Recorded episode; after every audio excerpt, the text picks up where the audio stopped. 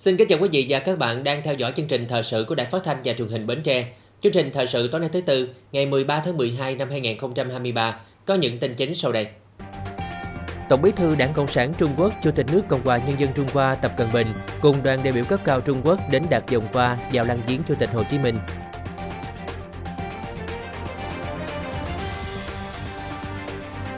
Lãnh đạo Ủy ban nhân dân tỉnh chủ trì cùng đại diện các sở ngành tham dự cuộc họp lần thứ 8 của Ban chỉ đạo quốc gia về chống khai thác hải sản bất hợp pháp, không báo cáo và không theo quy định. Ban chỉ đạo chương trình mục tiêu quốc gia tỉnh giám sát việc thực hiện chương trình mục tiêu quốc gia giảm nghèo bền vững năm 2023 trên địa bàn huyện Dòng Trơm. Đảng bộ chính quyền và nhân dân xã An Khánh, huyện Châu Thành chung sức đồng lòng xây dựng thành công xã nông thôn mới, hướng đến đạt chuẩn nông thôn mới nâng cao.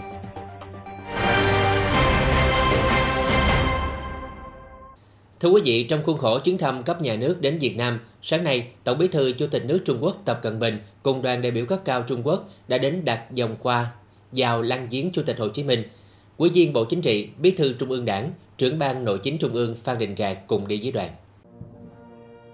Tổng Bí thư Chủ tịch nước Trung Quốc Tập Cận Bình cùng đoàn đại biểu cấp cao Trung Quốc kính cẩn đặt vòng hoa tưởng niệm và vào lăng viếng Chủ tịch Hồ Chí Minh. Đi cùng Tổng Bí thư Chủ tịch nước Trung Quốc Tập Cận Bình vào lăng viếng Chủ tịch Hồ Chí Minh, đoàn đại biểu cấp cao Trung Quốc có các đồng chí Thái Kỳ, Ủy viên Thường vụ Bộ Chính trị, Bí thư Ban Bí thư Chánh văn phòng Trung ương, Dương Nghị, Ủy viên Bộ Chính trị, Chủ nhiệm văn phòng Ủy ban Công tác Đối ngoại Trung ương, Bộ trưởng Ngoại giao, Dương Tiểu Hồng, Bí thư Ban Bí thư, Ủy viên Quốc vụ, Phó Bí thư Ủy ban Chính pháp Trung ương, Bộ trưởng Công an, Lưu Kiến Siêu, Ủy viên Trung ương Đảng, trưởng ban Liên lạc Đối ngoại Trung ương, Giang Kim Quyền, chủ nhiệm văn phòng nghiên cứu chính sách Trung ương, Trịnh Sang Khiết, Ủy viên Trung ương Đảng, chủ nhiệm Ủy ban Cải cách và Phát triển Quốc gia,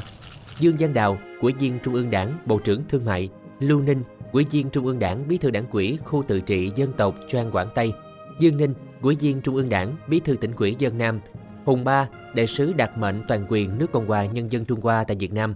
La Chiếu Huy, Cục trưởng Cục Hợp tác Phát triển Quốc tế và một số thành viên khác. Chuyến thăm cấp nhà nước đến Việt Nam của Tổng bí thư Chủ tịch nước Trung Quốc Tập Cận Bình có ý nghĩa quan trọng đối với quan hệ giữa hai đảng hai nước, khẳng định sự coi trọng ưu tiên hàng đầu của cả hai nước đối với việc củng cố quan hệ Việt Nam Trung Quốc phát triển vững chắc, ổn định, bền vững vì lợi ích của cả hai nước. Sáng nay ngày 13 tháng 12 tại nhà Quốc hội với sự chủ trì của Chủ tịch Quốc hội Dương Đình Huệ, Ủy ban Thường vụ Quốc hội khai mạc phiên họp thứ 28.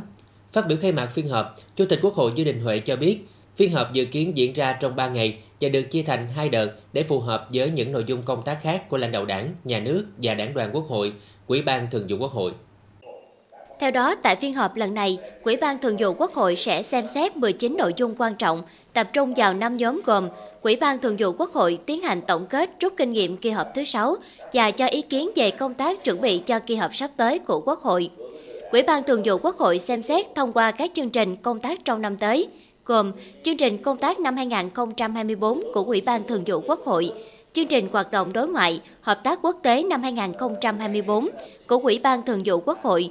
Ủy ban Thường vụ Quốc hội cho ý kiến về dự án pháp lệnh chi phí tố tụng, xem xét đề nghị bổ sung một số dự án luật vào chương trình xây dựng luật pháp lệnh năm 2024. Ủy ban Thường vụ Quốc hội xem xét cho ý kiến đối với 11 nội dung quan trọng về tài chính, ngân sách, địa giới hành chính, nhân sự, trong đó có 9 nội dung liên quan đến tài chính ngân sách như việc phân bổ dự toán ngân sách trung ương năm 2023, bổ sung kinh phí chi sự nghiệp khoa học, công nghệ và sự nghiệp bảo vệ môi trường, điều chỉnh vốn dây lại năm 2023 của các địa phương. Ủy ban Thường vụ Quốc hội xem xét báo cáo công tác dân nguyện của Quốc hội tháng 10 và tháng 11 năm 2023,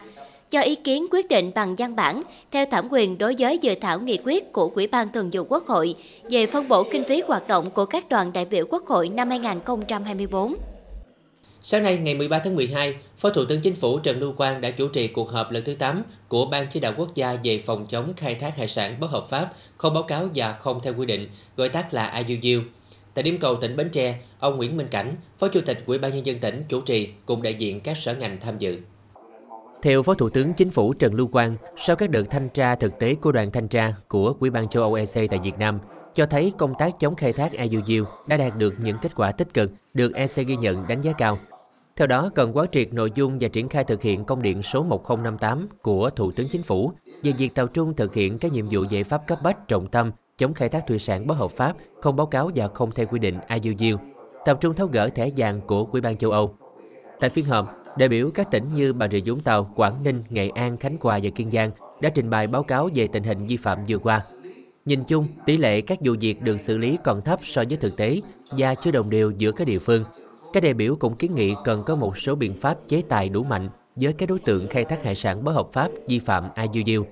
Phát biểu kết luận cuộc họp, Phó Thủ tướng Trần Lưu Quang nhấn mạnh, nếu không quyết liệt để gỡ thẻ vàng, có thể bị gia tăng cấp độ lên mức thẻ đỏ, nghĩa là Việt Nam sẽ mất thị trường xuất khẩu hải sản sang châu Âu. Tình trạng đánh bắt hải sản bất hợp pháp không chỉ đang thu hẹp thị trường xuất khẩu hải sản, mà còn ảnh hưởng đến tình hình đất nước, nêu rõ quyết tâm ngăn chặn tình trạng khai thác hải sản bất hợp pháp theo đúng khuyến nghị của EC. Phó Thủ tướng Trần Lưu Quang đề nghị Trước mắt, dự kiến tới tháng 4 năm 2024, các bộ ngành địa phương cần cố gắng cơ hội cao nhất có thể để rút thẻ vàng, bày tỏ mong muốn các bộ ngành địa phương quyết liệt hơn, trách nhiệm hơn trong lần làm việc với đoàn thanh tra sắp tới.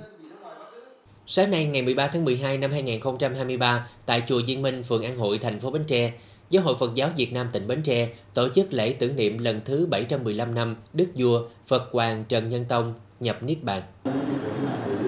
Các tăng ni đã ôn lại tiểu sử của Đức Vua Phật Hoàng Trần Nhân Tông. Đức Vua sinh năm 1258, mất năm 1308.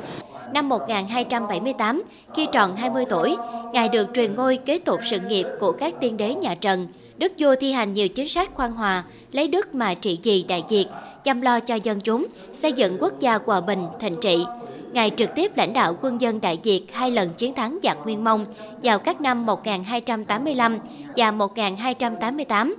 Năm 1294, Thượng hoàng Trần Nhân Tông nhường ngôi cho con là Trần Anh Tông và xin xuất gia cầu đạo với quốc sư Huệ Tuệ, khởi đầu cho sự nghiệp tu hành của người xuất gia tam giới.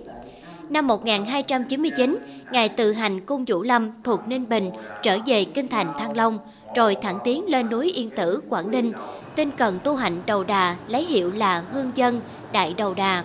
Ngài cho dựng chùa, giải pháp, độ tăng, thống nhất ba dòng thiền, thành lập nên dòng thiền Trúc Lâm Yên Tử. Dòng thiền Trúc Lâm Yên Tử được gìn giữ và lưu truyền qua các thời đại, các thế hệ Phật giáo Việt Nam, mà ngày nay Giáo hội Phật giáo Việt Nam là chủ thể kế thừa tinh qua nhập thế đồng hành cùng dân tộc.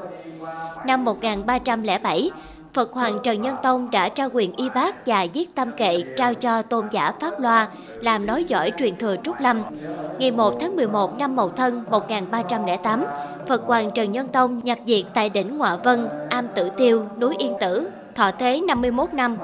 Trong sự nghiệp Hoàng Dương Chính Pháp, Phật Hoàng Trần Nhân Tông đã để lại cho hậu thế kho tàng pháp bảo vô cùng quý báu như Nhân Tông Thi Tập, Đại Hương Hải Ấn Thi Tập, Tăng Già Toái Sự, Thạch Thất Mị Ngữ, Trung Hưng Thực Lục, Truyền Đăng Lục. Đại lễ tưởng niệm Đức Vua Phật Hoàng Trần Nhân Tông nhập Niết Bàn là dịp để chư Tăng Ni trong Giáo hội Phật giáo Việt Nam trong tỉnh dân hương tưởng niệm, tụng kinh, hồi hướng để hiểu biết hơn về thời đại nhà Trần hào hùng trong lịch sử giới vị vua Phật đại diện cho ý chí dương lên và sự thống nhất của đất nước.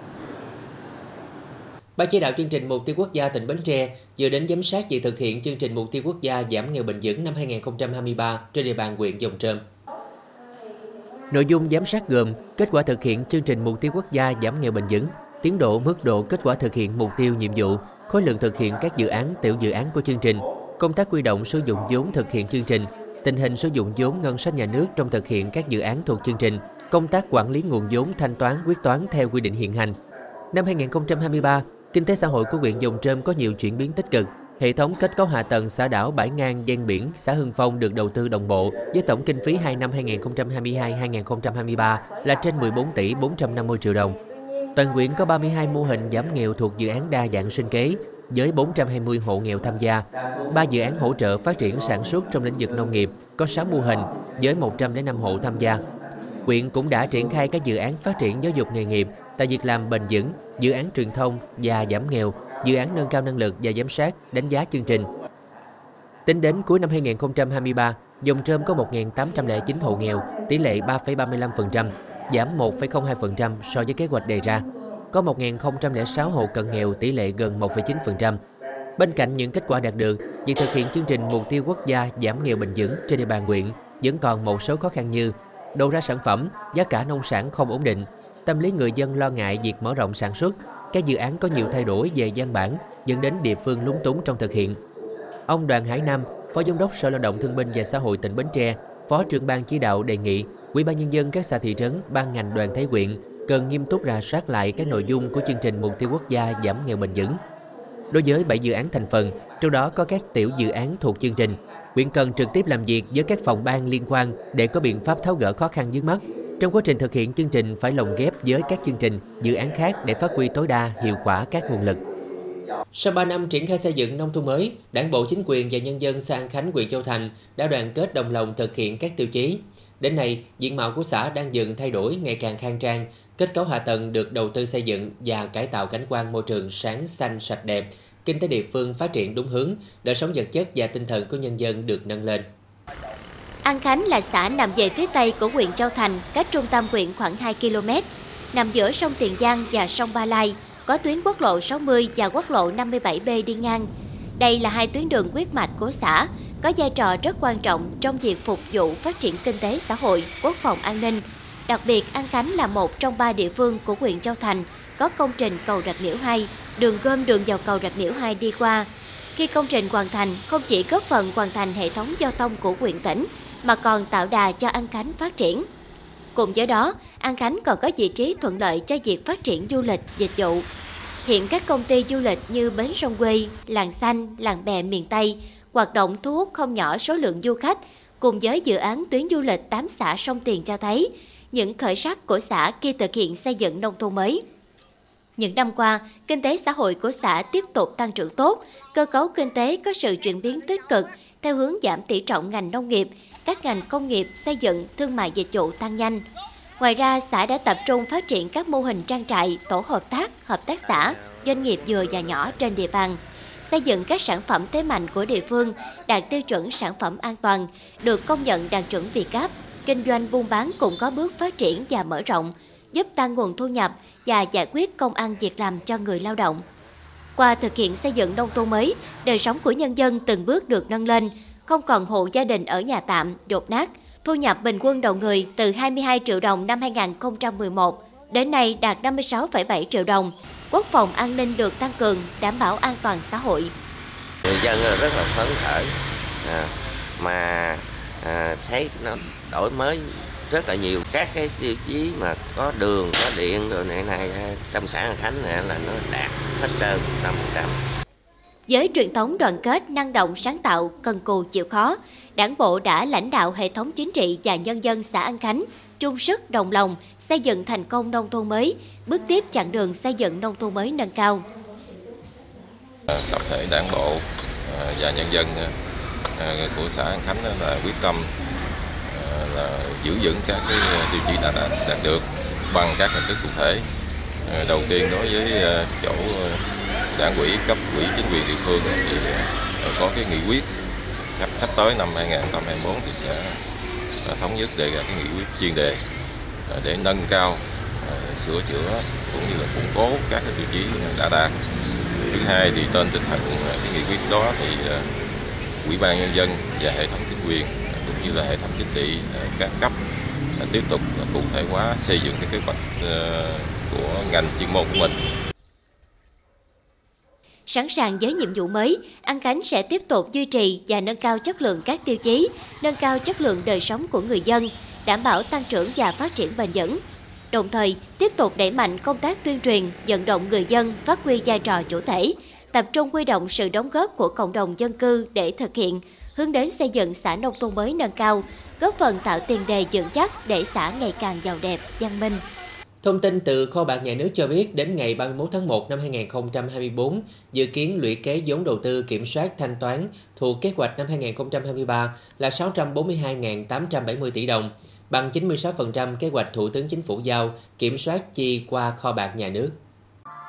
Cụ thể, vốn trong nước thanh toán gần 622.920 tỷ đồng, bằng 97%, và vốn nước ngoài kiểm soát xác nhận qua kho bạc nhà nước sắp xỉ 19.950 tỷ đồng, bằng 69% kế hoạch Thủ tướng Chính phủ giao kiểm soát chi qua kho bạc nhà nước. Bộ Tài chính đánh giá năm 2023 ghi nhận khối lượng vốn giải ngân đầu tư công lớn nhưng hệ thống kho bạc nhà nước đã phối hợp với các đơn vị địa phương liên quan trong công tác kiểm soát chi, tích cực thúc đẩy giải ngân đầu tư công. Tiếp theo chương trình thời sự tối nay là tiết mục đời sống dân sinh với những thông tin nổi bật. Ngày hội tuyên truyền và giới thiệu sản phẩm về chuyển đổi số của các xã nông thôn mới thành phố Bến Tre hướng đến nông thôn mới thông minh và doanh nghiệp ứng dụng công nghệ số. Việc theo chi nhánh Bến Tre 10 năm đồng hành cùng chương trình học bổng vì em hiếu học với học sinh có hoàn cảnh khó khăn trên địa bàn tỉnh.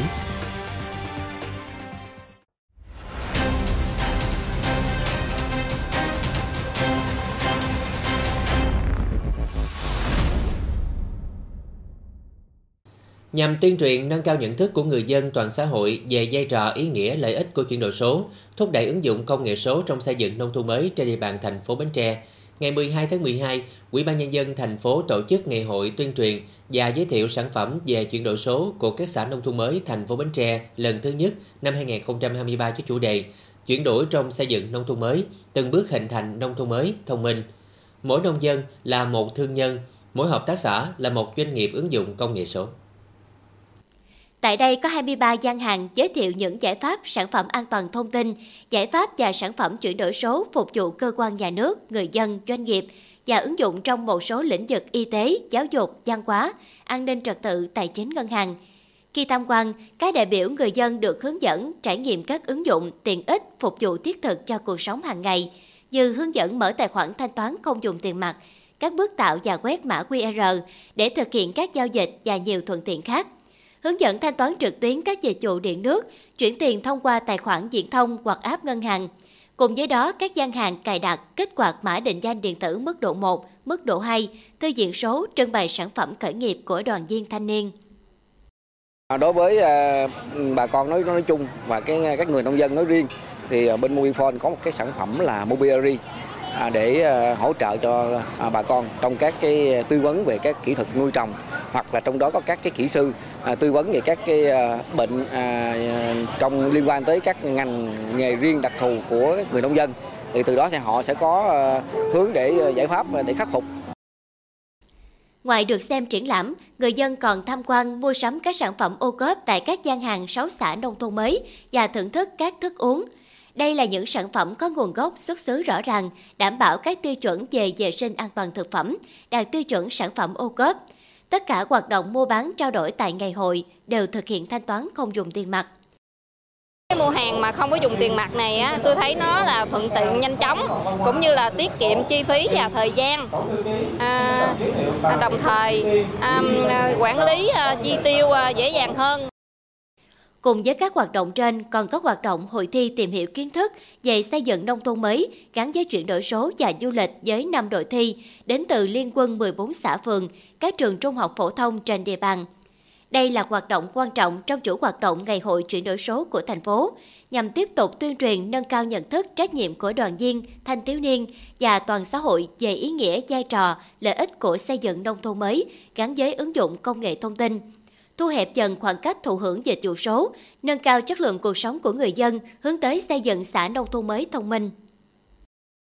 Qua ngày hội, tạo sự lan tỏa, thu hút, hưởng ứng tích cực của cả hệ thống chính trị và toàn xã hội đối với công tác chuyển đổi số của thành phố Bến Tre, góp phần nâng cao chỉ số năng lực cạnh tranh, cải thiện môi trường hấp dẫn kêu gọi đầu tư, hiệu lực, hiệu quả quản lý của chính quyền các cấp hướng tới mục tiêu phục vụ tốt nhất cho người dân và doanh nghiệp. Ngày hội tuyên truyền và giới thiệu sản phẩm về chuyển đổi số của các xã nông thôn mới thành phố Bến Tre lần thứ nhất diễn ra trong thời gian một ngày với sự tham gia của các cơ quan đơn vị doanh nghiệp, công nghệ thông tin, các ngân hàng thương mại, các doanh nghiệp sản xuất kinh doanh, các chủ thể sản phẩm ô cốp trên địa bàn thành phố đã thu hút nhiều lượt khách đến tham quan, mua sắm và trải nghiệm. Qua đây góp phần tăng cường sự kết nối giữa người dân và doanh nghiệp thông qua các ứng dụng công nghệ số, trang bị cho người dân những kiến thức, kỹ năng và trải nghiệm về sử dụng nền tảng công nghệ số, góp phần thúc đẩy phát triển kinh tế xã hội, đảm bảo an sinh, an toàn an ninh trật tự tại địa phương. Thành công của ngày hội là động lực để cán bộ, đảng viên, từng người dân nêu cao quyết tâm phấn đấu, khắc phục khó khăn, thực hiện thắng lợi mục tiêu. Mỗi người dân là một công dân số. Sáng nay tại Homestay Ba Danh, xã Nhân Thạnh, thành phố Bến Tre, Sở Văn hóa Thể thao và Du lịch đã tổ chức lớp kỹ năng chế biến món ăn phục vụ khách du lịch cho các đầu bếp phụ trách nấu ăn phục vụ khách du lịch tại các homestay trên địa bàn tỉnh Bến Tre. Lớp học diễn ra trong 3 ngày từ 13 đến 15 tháng 12. Tại lớp học, các học viên sẽ được học cắt rau củ, cách chế biến và trang trí một số món ăn đặc trưng của Bến Tre từ những nguyên liệu sản vật của địa phương để phục vụ khách du lịch khi đến tham quan lưu trú tại các homestay trên địa bàn tỉnh. Lớp bồi dưỡng nhằm nâng cao kỹ năng chế biến món ăn cho người phụ trách nấu ăn phục vụ khách du lịch tại các homestay, góp phần nâng cao chất lượng nguồn nhân lực du lịch nông nghiệp, nông thôn, đảm bảo đáp ứng được nhu cầu phục vụ khách du lịch theo hướng chuyên nghiệp, tạo ấn tượng tốt với du khách khi đến Bến Tre. Thưa quý vị, với thông điệp khi triệu ước mơ nhỏ cần một nghĩa cử lớn, năm 2023, Viettel chi nhánh Bến Tre đã hoàn thành chương trình học bổng 10 năm vì em hiếu học đến với các em học sinh có hoàn cảnh khó khăn, phấn đấu vươn lên trong học tập trên địa bàn tỉnh. Năm 2023 là năm cuối của chương trình Vì em hiếu học thực hiện theo cam kết. Viettel Bến Tre đã trao 300 suất học bổng cho các em học sinh có hoàn cảnh khó khăn, phấn đấu trong học tập với tổng số tiền trị giá 600 triệu đồng. Qua một thập kỷ triển khai, Viettel Bến Tre đã đồng hành cùng Sở Dục và Đào tạo, Hội khuyến học tỉnh Bến Tre trao 3.000 suất học bổng trị giá 6 tỷ đồng cho học sinh nghèo hiếu học. Đặc biệt, đối tượng hướng đến là các em học sinh sống ở các xã đặc biệt khó khăn, dùng bảy ngang ven biển tại các huyện Bình Đại, Ba Tri và thành Phú. Dạ, em cảm ơn các thầy cô cũng là chương trình hỗ trợ cho em cũng như là các bạn học sinh khác. Em sẽ hứa sẽ cố gắng học tập để không phụ lòng thầy cô và nhà tài trợ. Khoản học bổng 2 triệu đồng một em tuy không phải là cái số tiền quá lớn nhưng với chúng tôi thì chúng tôi hy vọng đã tiếp thêm một phần năng lượng tích cực cho các em và cho các phụ huynh học sinh và chúc cho các em luôn mạnh khỏe, học tập thật tốt để thực hiện tiếp những cái ước mơ và những hoài bão của mình trong tương lai. Bên cạnh chương trình Vì em hiếu học thì với triết lý đầu tư cho giáo dục là đầu tư cho tương lai, cùng với thông điệp là công nghệ từ trái tim, thì Viettel Bến Tre đã luôn đồng hành cùng với Sở Giáo dục trong việc đem lại nhiều ưu đãi về dịch vụ, cũng như là những sân chơi trí tuệ bổ ích cho các thế hệ học sinh. Và chúng tôi cũng là doanh nghiệp tích cực hỗ trợ Sở Giáo dục trong việc số hóa cũng như là những cái ứng dụng nền tảng công nghệ hiện đại để hoàn thiện hệ sinh thái giáo dục và tạo ra một cái môi trường học tập hiệu quả và có thể kể đến là một số những cái dự án lớn đã triển khai như là dự án cơ sở dữ liệu ngành giáo dục cho tỉnh hoặc là hệ thống bồi dưỡng thường xuyên cho các giáo viên và học sinh. Và sắp tới thì chúng tôi cũng sẽ tiếp tục tham gia đồng hành cùng với sở trong các cái dự án như là Sở Giáo dục điện tử, Phòng Giáo dục điện tử và Trường học điện tử với mục tiêu là không để một ai, không để một gia đình nào bị tụt hậu, bị bỏ lại phía sau.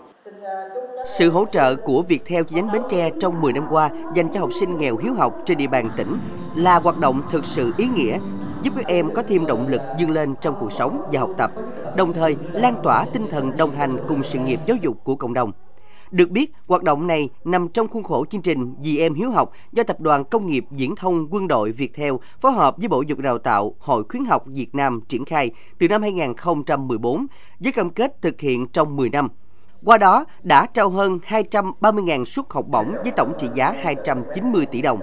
Chương trình Vì em hiếu học của Tập đoàn Công nghiệp Viễn thông Quân đội Viettel đã giúp hiện thực hóa hàng trăm ngàn ước mơ nhỏ của các em học sinh nghèo hiếu học, đồng thời kêu gọi cộng đồng, tổ chức, cá nhân cùng chung tay tiếp sức cho hàng triệu ước mơ hiếu học trên toàn quốc.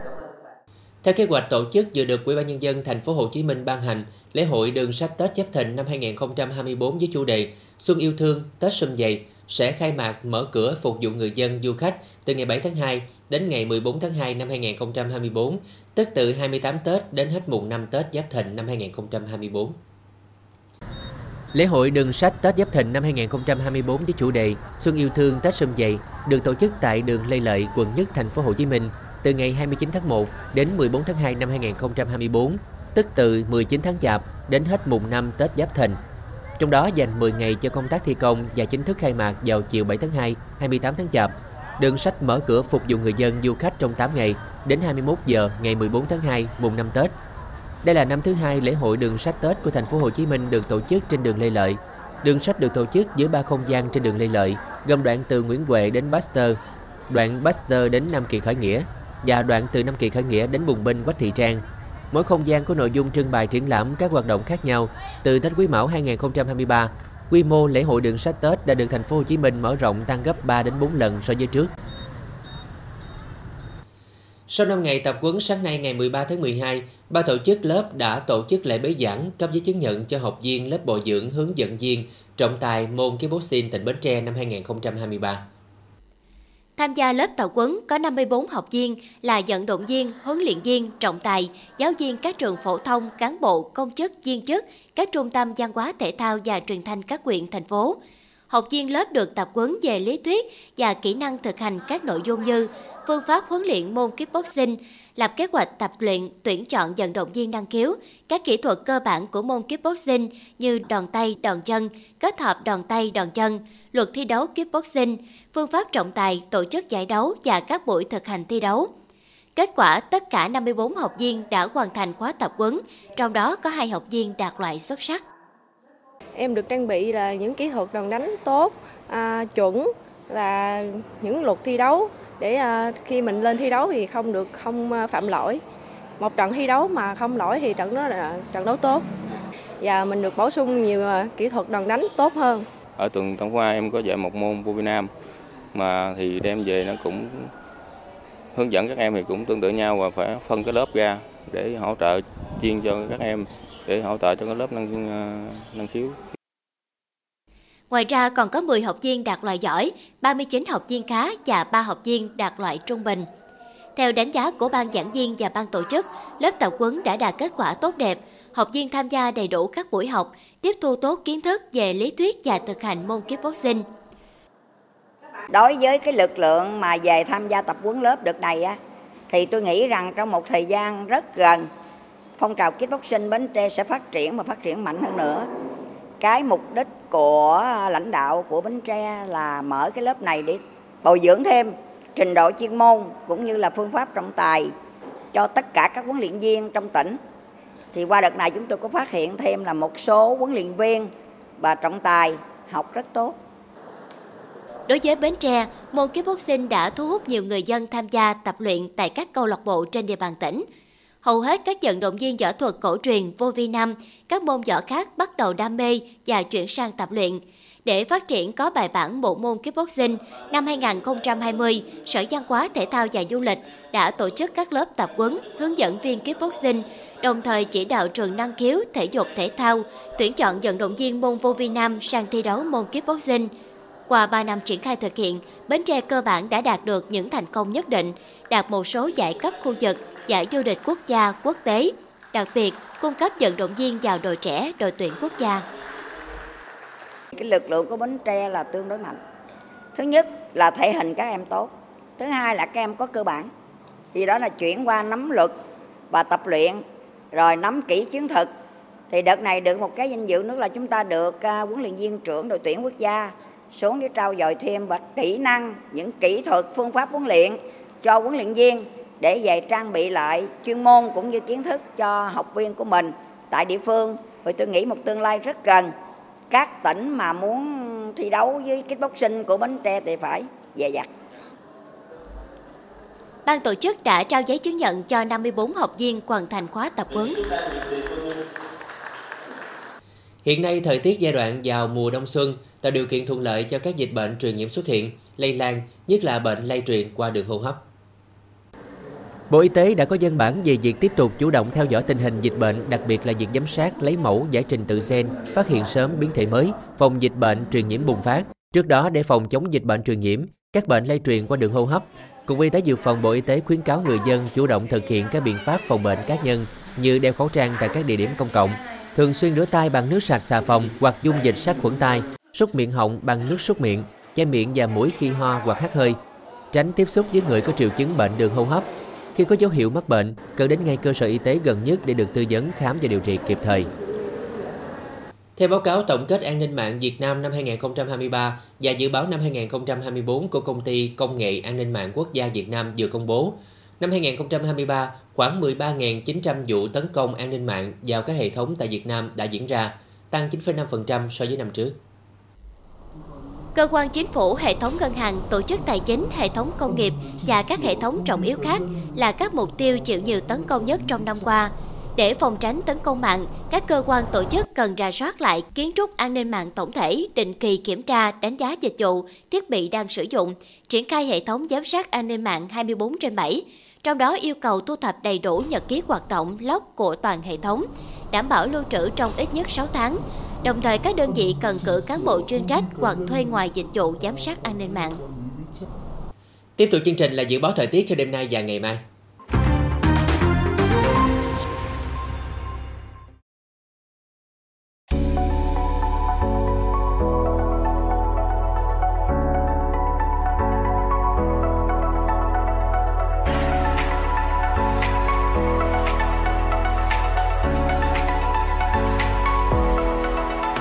Đến đây chúng tôi xin kết thúc chương trình thời sự buổi tối trên sóng truyền hình Bến Tre. Cảm ơn quý vị đã quan tâm theo dõi. Thân ái, chào tạm biệt.